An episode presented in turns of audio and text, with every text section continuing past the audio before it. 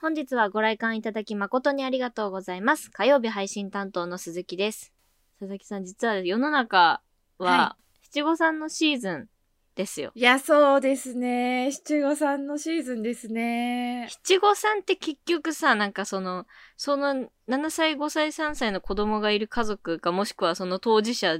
しか関わらない行事だから、なんか、そうですね。忘れ、うん忘れちゃうんだよ私なんか、自分が何月に出たとか覚えてなくないですかそんな幼い頃に。覚えてない、覚えてない。 11月だったんだって思いますよね。ね、11月なんだね。私もさ、本当に、はこいの前、あの、甥っ子とはい姪っ子が七五三の写真撮りに行ってて、おおはいそうはいはいあ。今なんだと思って、可愛いなと思って写真見てました。かわいいですめっね。ちゃ可い愛いや、。かわいいですよね。え、七五三ってな、あの、着物着ました来ました、来ました。何色着たんですかえ、何色かななんかでも黄色っぽかった気がする。 あ、黄色なんだ。へえ。結構なんかちょっとじゃあ、黄色っぽ変いわり種系です ね。変わりだね。え、鈴木さ あんんはまピンクなの黄色って。まあ、さすがに3歳でなんかこの色がとか選ぶ、なんか、たもう七五三はもう親が選んでました。そうだよね、そうだよなね。んか、私のリクエストは聞いてもらえなかったので、だうんなんで3歳の時はピンク着て、うん、 7歳の時は赤を着ました。赤ね。まあ今となってはなんか、まあ、結局着物って赤が一番そう可だ愛ね、いかそうだね、ら、わかるわかる。はい。赤でいい良かったんですけどあ私はその時水色が好きな色だったのでうー、ん。水色がいいってすごい親に頼み込んだんですけ ど、ダメって言われて赤でした。え、水色に、水色の着物なんてあるんだ。どんなんなんだろう想像がえでき、ない。ありますよ、よ。普通になんか薄い、ね、あの水、本当に水色。えー、絶対可愛いよね。そう、女の子っうんて意外とやっぱ水色すごい好きだから人気があってあ。、そうなんだ。え、、黄色はいつ来たんですか多分、7歳の時やと思います。3歳の時の写真見た記憶がないんだよな。多分、やってあらるんだろうけど、はいアはルいバはムい。に挟んであったかなそんな写真ちょっと記憶がないほんまにおばあちゃんの部屋とかお母さんたちの部屋に飾ってある七五三の写真は、うちの兄弟ちょうど七五三で3人でい参入れたから、はいはいはいは三い。 3人です写ご真い撮ってる私がやっぱり長女なんで一番上うんうん、だから7歳の時の写真が飾ってあるわけなんですよはいはい、そうですね。そうすごいでだすからね、そのそれなんか。黄色ベースの 着物しか覚えてないっていう、えー私、覚えてますよ。3歳の時は、なんか3歳の時と7歳の時で着る着物のなんか形違うじゃないですかあ。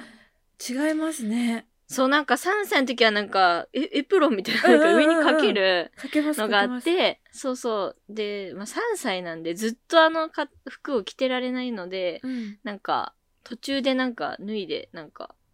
ラフ なか、なんか、ラフな感じにうんなってましたけど、うん、懐かしいですね。七五三の時機嫌悪かった記憶しかない朝早くてさ眠いのあにーなんで、へーなんでこんなに待たなきゃいけないのみたいな感じでブスってした記憶があるそっか、3歳の時は私もそうだったかもしれない。なんかもう脱ぎたいみたいな。脱ぎたいよねなんか幼き頃ってああいうの着てらんないよね、そうです、そうです。懐かしい確かに七五三だわ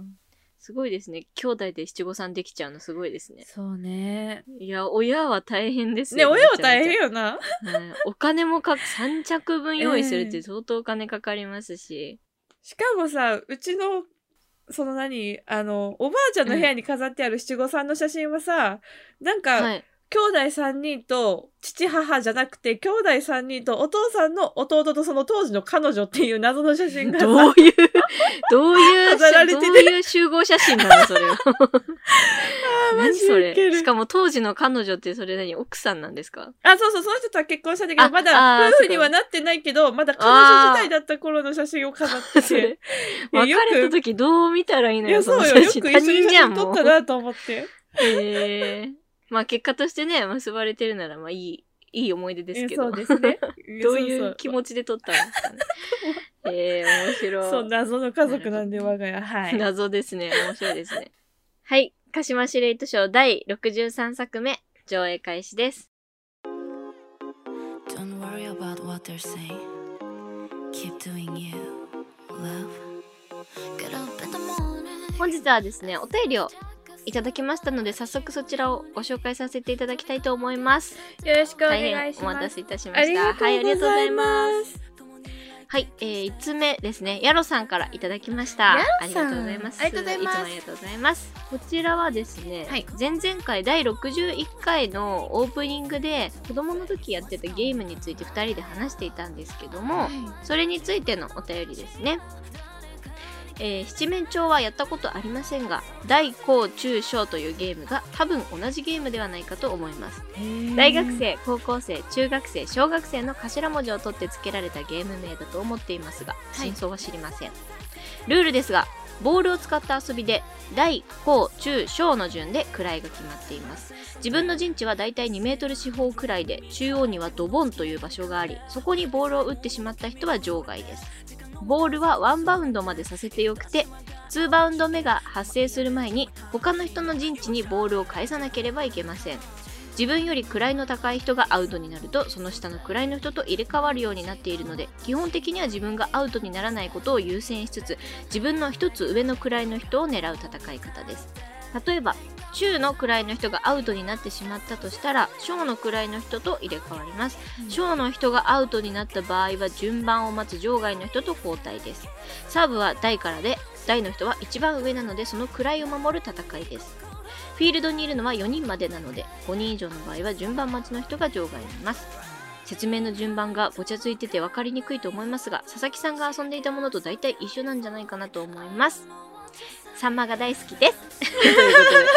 ありがとうございます最後の一言。最後の一言がねめちゃめちゃ可愛いんですようん。はい、あーでも私、いはいこう自分で読んでみたら確かに佐々木さんが言ってたのと似てませんかいやこれだわこれよこれこれあこれ七ねやっ面ぱり鳥なんだろう。それは本当にわからない本当にわからない。あのさ、あの後私も調べたんよ。これ本当はなんて言うんだろうと思って。はいはいはいそしたららいろんなその地域によっていろんな呼び方があったのね、10個以上。あーにえもえかかわらず七面鳥はどこも、はい一文字もそんな文字ありませんでした もう佐々木さんのなんか小学校だけのゲームじゃないえでもルールはほんまにこのヤロさんがくださったやあつーでこれがでもやっぱなんか一般的な呼び方っぽいですね私も調べたん です大けど高中小ってゲームはやっぱあるんだあるあるあるあへる、ーとかなんかあー4人テニスとかとかも呼ばれてるみたいで4人テニスそうそうなんだ面白そうですねでもこれなんかえ面白かったよめっちゃ夢中でやってたよ休み時間へえ 面白い位をこう奪い合うゲームってことですねそうなのそうなのどんどん格下げしてってやっぱ4人で遊ぶからさあの、うんうんやりたい人はもっといっぱいいるわけだから2面ぐらい作って、うんうん全部で8段とかにして遊んでましたね、い夢中じゃないですかやそうそう楽しかったんだけどねなんか一瞬だったの私たちが遊んでたの、ああそうなんだ、うんまあ、七面鳥っていう名前とこのゲームのルールが全くリンクしないです からねなんかなんでなんですかなんでね七本当面に鳥なんだろうまずまず本当それが謎ですね、そもそもその七面鳥という字があの鳥の七面鳥なのかどうかそれも怪 しいですよいやね違う七面鳥かもしれないよねいやそれよそれだから大高中小って言われればすごくああなるほどって思いますもんねわかりやすいよね、うん、確かに。しかもルール、 ルール説明もすごいわかりやすく、ありがとうございます。いやマジでよくわかったすごいなんか長文で、あの説明書いてくださって なんか口で説明するより言葉でこうやって書く方が難しくないですかルール説明って。うんだってわ、うん、そうだねわかりやすく書かなきゃけならね何かをこう伝えるのって。うんいやー、ありがとうござい ます。ありが たい。あとなんかさ、その日本スポーツ協会のホームページにはこの遊びはい。天台中小で紹介されてるらしい。日本スポーツ協会っていうのがあるんですねそ。うそうそうそう。へー。天台。まあ、天は天ってことですよね。そう一番てっぺんの。そうそうそうそう。で、えー大中天と小。大中小。なるほどね。なるほど。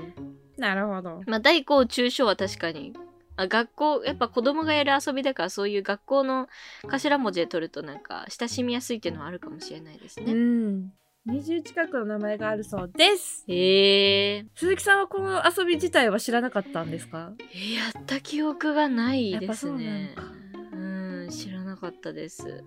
でもありそう。うん、ありそうっていうかまああるんです けど。えー、なるほどね。よかった、うん。うちの地域だけの遊びなのかと思ってたけど、うんうん。 結広い構広全く国で的ねな。。そうそうそう。うんうん。親しまれてるみたいで、はい。 懐かし確にいご。当地によってね名前が変わるみたいなのはあるあるですから、ね。あるある。じゃあね、佐々木さんの謎も解けたということでありがとうございます、本当にやろさん。サンマが大好きですハートマーク付きでいや、そうなんよ。か三枚三枚を感じましたびっくりした。なんかハートとか使うんやと思って、やろ さん。びっくりしちゃった。そうそうそうそうキュルンキュルンしてるからねね、それぐらいサンマに目がないということでサンマ食べたんですすかね、今年の秋かの。ねうんあー確かにサンマね美味しいですよね美味しい。ぜひぜひおすすめのサンマの食べ方があったら ね、それも教えてください教えていただければと思います。はい。はいということで、やろさん、ありがとうございまあしりがとた。うございました。はい。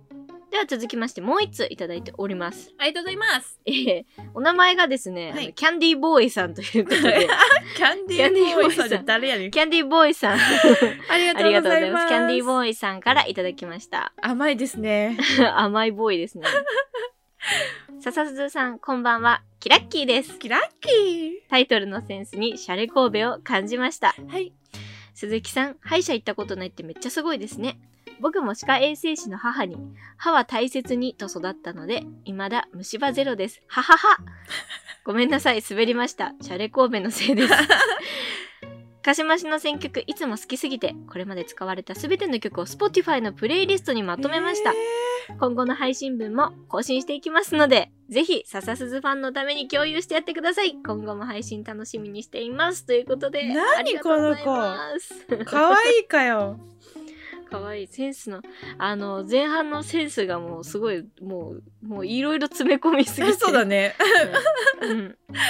いろいろ入ってるわ。はい。キャンディーボーイさんことキラッキーからいただきました。キラッキーありがとうございますはい。そうです。あの、しここ、文面で読んでると多分全然伝わってないと思うんですけど、歯科衛生士の母に歯は大切いのも、母がもうひらがなだし、歯は大切な歯はもうひらがなだし、もう、うんははははははって書いてあるんです。は、はしかで、もない最後、はははってうん最後、はははって笑ってね。 はい。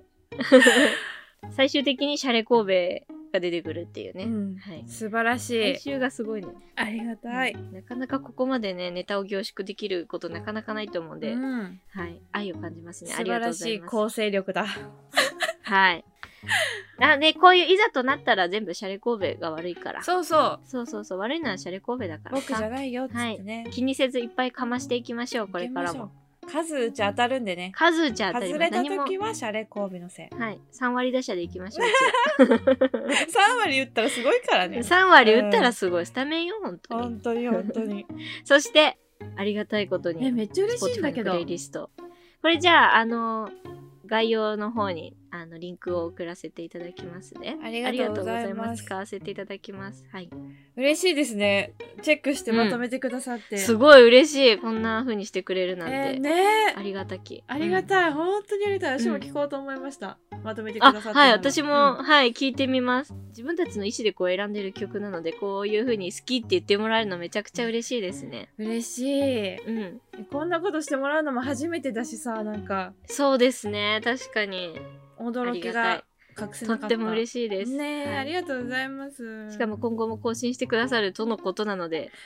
はいい、ちょやーっとより一層選曲を頑張りたいいとや思い、ま思った、思った。そのプレイリストに入るのかと思うとね、す。 ねえ、選そう曲そうそう緊そう。張 する。 はい。適当な選曲はできないですよ。そう ですね、やっぱ、はい。皆さんに知ってもらいたい曲をいつも選んでますけど、なんかたまにさ、その、うんトークテーマとかと合わせた選曲をしたりもするからさ、そう。自分の好きな曲以外の、まあそのなんかテーマに合った曲とか探すときは初めて聴く曲もあったりするので、私も私も。なんか、はい。それでなんかあこれめっちゃいいなって思ってずっと聴いたりするのとかいっぱいあるので、やっぱなんかいい音楽との出会い方がね最近できてるなといういった素感晴じらですけども。しい。うーんはいありがとうございますこれからもなんか皆さんにあこの曲いいなってなんか思ってもらえるようなね感じで作っていけたらいいなと思いますねこれからもいい曲選びます。はいということでキャンディーボーイさんことキラッキーありがとうございましたありがとうございまし た。ありがとうごいざいました。はい、ということで、今週は2通ご紹介させていただきました。2人ともどうもありがとうございます。ありがとうございこれますからもよろく嬉しいですねお願いします。嬉しいです。ありがとうございます。それでは、えー11月の予備コーナーに参りたいと思います。ます。はい。 11月火曜日は、いい〇〇の日、ということで、いい話11月は、はい、数字の語呂遊びでいい夫婦の日、いい肉の日などなど、いい〇〇の日というのが多い11月いいなまるわけです、なんですけど。はいはい。ということで、今月は私たちも身近にあったいい話をご紹介していきます。はい本日は佐々木さんがいい話を持ってきてくれたということなんですけども、 そんな振り方初めてや。はい。はいい、い話持ってきまどんした。なお話をね、聞かせていただけるんでしょう か。今日はですね、いい匂いの話をしたいと思います。おー、いい匂いですね。佐々木結構匂いフェチなんですけど、ほうほうほだから結構自分の身の回りとかの香りにはこだわって生活しているつもりなんですよ。う。うん。まずお部屋で言うと玄関とトイレと,、えっとベッドサイドには同じディフューザーを私置いていて、おー、へー。玄関に置くのって私のお家は玄関開けたら、まあ、その玄関スペースがあって奥にそのキッチンがあるんですけど、やっうぱキッチンとか日常満載って感じするじゃないですか。なんて言うんですか、まあ、そう。ドア開けてすぐなんか炒め物したのかなみたいな感じの香りあがーはいはいするのが嫌で、生活感のある匂いですねそうそうそうそう、はいが嫌で絶対玄関にディフューザー置いてて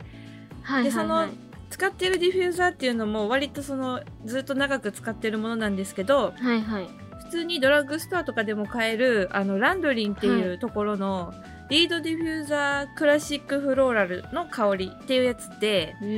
ー、こランれドリー、そうランドリンって結構柔軟剤とかが人気なんですけどうん、普通に柔軟剤1200300円ぐらいでドラッグストアで売ってるやつでこれと同じ香りのディフューザーなんですよへー。だからそんななんか甘すぎないしディフューザーもなんか800円とか900円とかあ全然へー。お手頃価格なんでそうそうなんで気になるところにとその寝る前の落ち着きたい部屋には同じ香りのやつをね、はい統一して置いてるんですけどこれはマジでおすすめなんで皆さんぜひぜひチェックしてくださいランドリンですね。はい。これちょっと話脱線するかもしれないんですけどなんかはい一生探してる香りがあってさあの、はい。大学時代に好きだった人の服から香る柔軟剤の香りがすごい好きだっってて。でもその柔軟剤何使ってるかとか全然わかんないんですよ、うんでも匂いだけはめちゃめちゃ覚えててたまに今でもその電車とか乗ると香ってくるんですよだから一般え的ーな柔軟剤だと思うんですけはど、いはいはいはい一体どこのメーカーの何の香りなのかわかんなくて、いや確かに匂いって検索できないですもん、ね、そうなのよあー確か本人にに聞くしかないんやけどでもそんなんさなんかしらかんけもどう次香った時にその人捕まえて「すいません」っつ って「突然すいません」っつって「今な何の柔軟剤使ってます?」みたいな怪しいにも程がある怪しいさ全く知らマなッい人にさ電車の中とかで聞かれるんでしょ、怖ってなるくないきいなり 怖い確かに何この人ってなるそうそうだからでも今でもそれが香ってくるとなんか大学生の時のことを思い出したりしますねあらー匂いはね記憶に残りますからねうなそのんあとあれですねなんだっけ日常的な香りで言うと私あれ好きですシンナー系の匂い好きですペンとかのええあのペンの香りとか嗅ぎたくなりませんマッキーみたいなさあーええー、あの匂い苦手結構好きなんですよね。よくないと思うけど。うん。あまあ確かにあんま嗅ぎすぎは良くないですそう、よくないですけどね。え、えじゃあネイルの匂いとかマニキュアの匂いとかどうですかえ好きですよ。うわ私ほんとダメです、えーマジでネイルあんな好きなのにネイルは好きですけどマニキュアは好きですけど、あの匂いは好きじゃないですできるなら嗅ぎたくないあ、そうなんだ。まあ、もう慣れてるし最近はあうんまそんな匂いしないやつが多いので、え、そうなんだ。なんか、はいそうそう逆にこう甘い香りとかするのもあったりするので、はい。最近はそこまでじゃないですけど得意ではないですねえー、私好きですね、結構。だから、あ爪そうな縫っんだて、自分で縫って、い乾いた後とか、はいなんかクンクンしてたりしてました。ええー、 クンクンはしないクンクンは絶対しない嘘、するけどな。うん。しないしない。窓開けるもん。だってほんとダメなん窓ですね。開けるよえ 換ー気する。うん苦。なんか気持ち悪くなってくる。あ、そうなんだ。匂いは確かにいろいろ奥が深いですね。いや、森さん香りの。話どっかでまたねしたいですよ。あ、したいですね。いろいろできそうですでね。きると思います。あの、はい、掘り下げられそう。思い出の香りとかね。はい。はい。はい。ということで、佐々木さんは今日はいい匂いの話をしてくださいました。はい。はい。ということで、11月のトークテーマ、いい〇〇の話でした。では、ここで一曲。トミー・ヘブンリーで、ペーパームーン。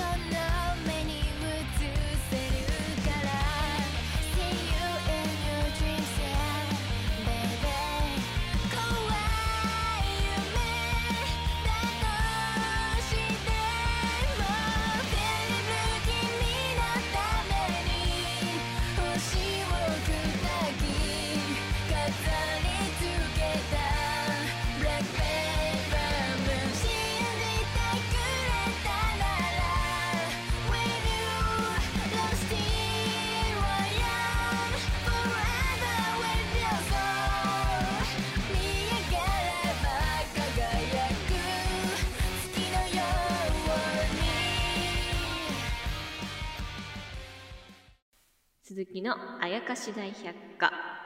このコーナーでは調査員鈴木が日常に潜む妖怪たちを解説していきますよろしくお願いいたしますお願い します。本日ご紹介するのはですねつむじ隠しという妖怪ですつむじ隠しえ頭の話お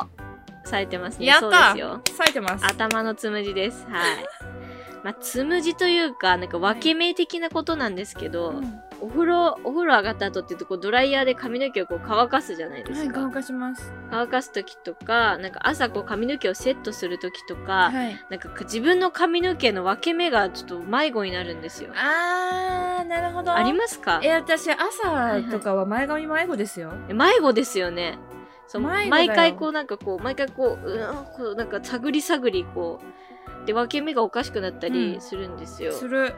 わかる。そうでこれはその髪の毛の分け目を隠して人々を困らせる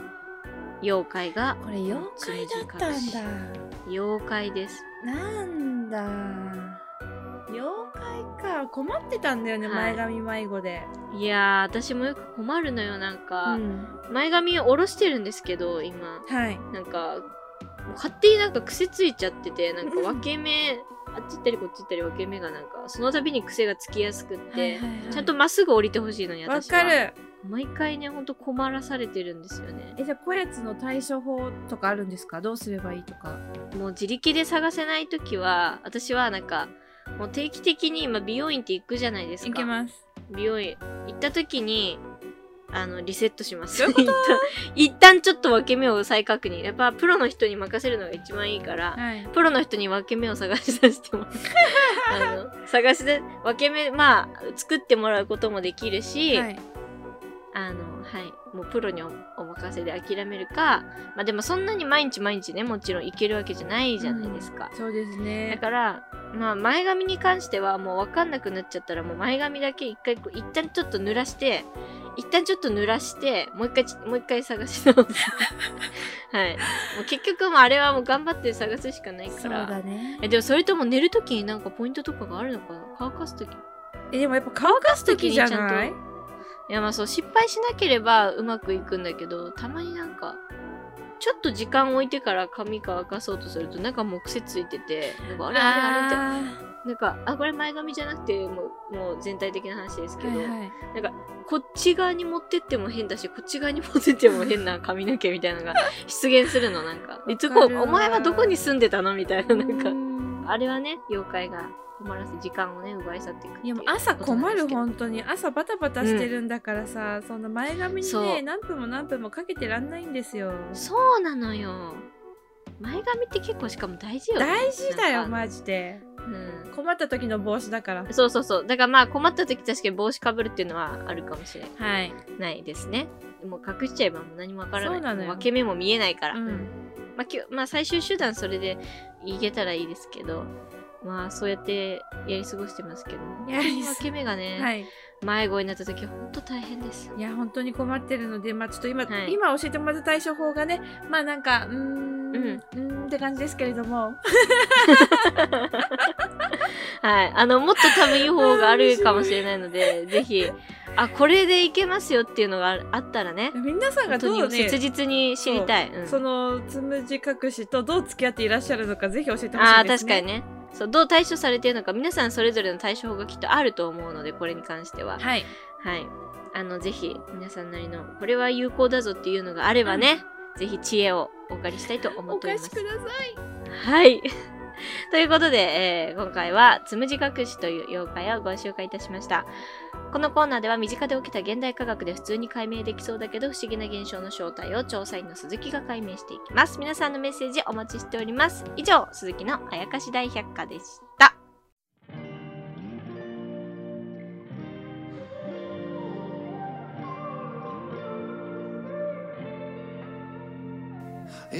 はい、ということで今日はお便り2通読んだので結構なんかいっぱいも盛りだくさんでしたね。そうね楽しかったでもおはい便りありがとうございました、本当にありが嬉しいとうございました。もうね、はい、久々に読ませていただいたので、すごく楽しかったです。楽しかったですまあ私たちもね、お便りを送ってもらえるような、こう、もっともっとなんか、身のあるラジオをね作っていけたらいいなとは思っていますけれども思ってます。こうした方がもっといいよみたいなことがあれば逆にねあのそういったこともご指摘いただければご指導ご指摘いただければ活かしていきたいなと思っておりますのでなかなかさ、まあ、趣味でやってるレベルだからさそのご指摘を受けることってないじゃないですか。まあ確かにね今のフォーマットってさ私たちが聞きやすいだろうなって思って作ったものだから、もっとこうした方が聞きやすいよとかがあれば本当に聞いてみたいなってめっちゃ思いますけどうね、ん確かにうん楽しんでもらえてるならねそれはそれでいいそうんでですすけねどね。はいまあこれからも皆さんと楽しくお付き合いできたらなというふうに思っておりますので、はいどうぞよろしくお願いいたおしま願すいしまはす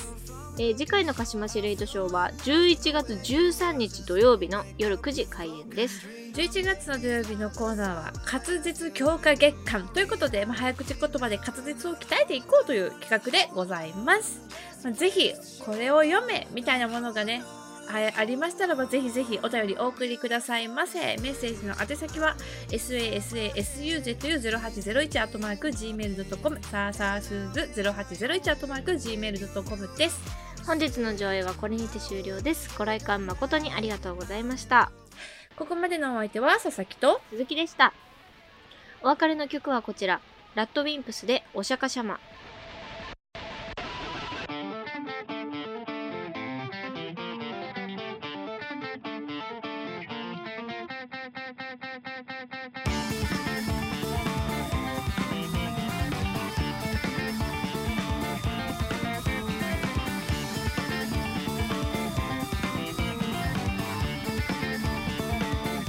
カラスが増えたから殺しますさらに猿が増えたから減らしますでもパンダは減ったから増やしますけど人類は増えても増やします僕らはいつでも神様に願って拝んでてもいつしかそうさ僕ら人類が神様に気づいたらなんてなら何様ならさ